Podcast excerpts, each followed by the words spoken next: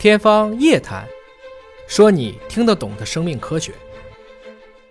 我跟你们讲，今年其实就业不是很容易，在未来的几年，我相信全世界范围大家也各有各的困难。但是反过来讲，以我每一年都要做大概上百次的面试这样的经验经历来看，我想招到很多很靠谱的人，还不是那么好招。比如说，我想要一个宏观的这样的面很广的一个人，其实是很难的。为什么这么说呢？因为我不是很容易能够找到一个。他可能这几年一直会跟着这样的一个科技一直走过来的。其实生命科学到今天为止时间并不长，我们从一八五九年的达尔文的物种起源开始算，到今天不过就是一百六十三年的时间，就是一百六十三年的时间。大家如果花一点精力，能够把这个生命史从头到尾的都捋一遍，并且重点去研究大概这四十年左右的生命科学的一个核心的，不管是仪器还是设备还是技术的一个进展，等你到不管是就业。还是想深造的时候，你可能会对整个生命科学的领域和体系会有一个全新的认识。所以，如果说今天第一个要跟大家去对称和分享的，就是在于大家今天看我带来了很多的成果，不管是华大制造的测序仪，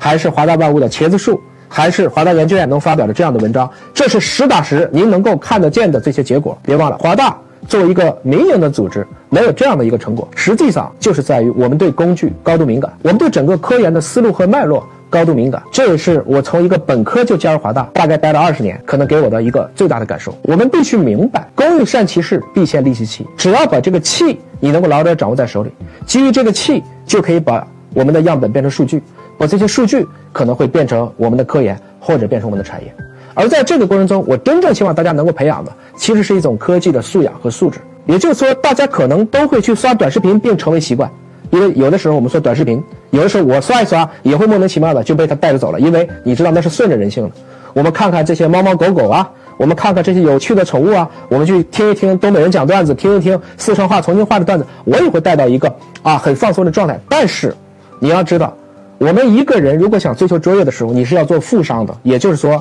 要不你在运动，要不您在读书，要在运动和读书当中逐渐的去构建起一个自己反人性的这样的一种习惯。那这样的话，我相信会对您这一生，不管是从事科研，还是做我们对应的一些科技的产业，这个习惯越早培养越好。还是我说的，虽然《那是 s 三 n c e l》这个书您可能买不起，但是在它的官网上每周去阅读一下它的这些核心的这些头条新闻，看一看它主要的这些文章，包括您在学校应该有非常多能够查文献的机会，把这个作为您的一个习惯。如果一个班级，您可以在每一周。在大家开科学课或者是其他上大课的时候，这样的最新的文献的分享啊，能够坚持下去，坚持半年，您看一看什么结果？我们大部分习惯其实只要一百八十天，这个事情就变了。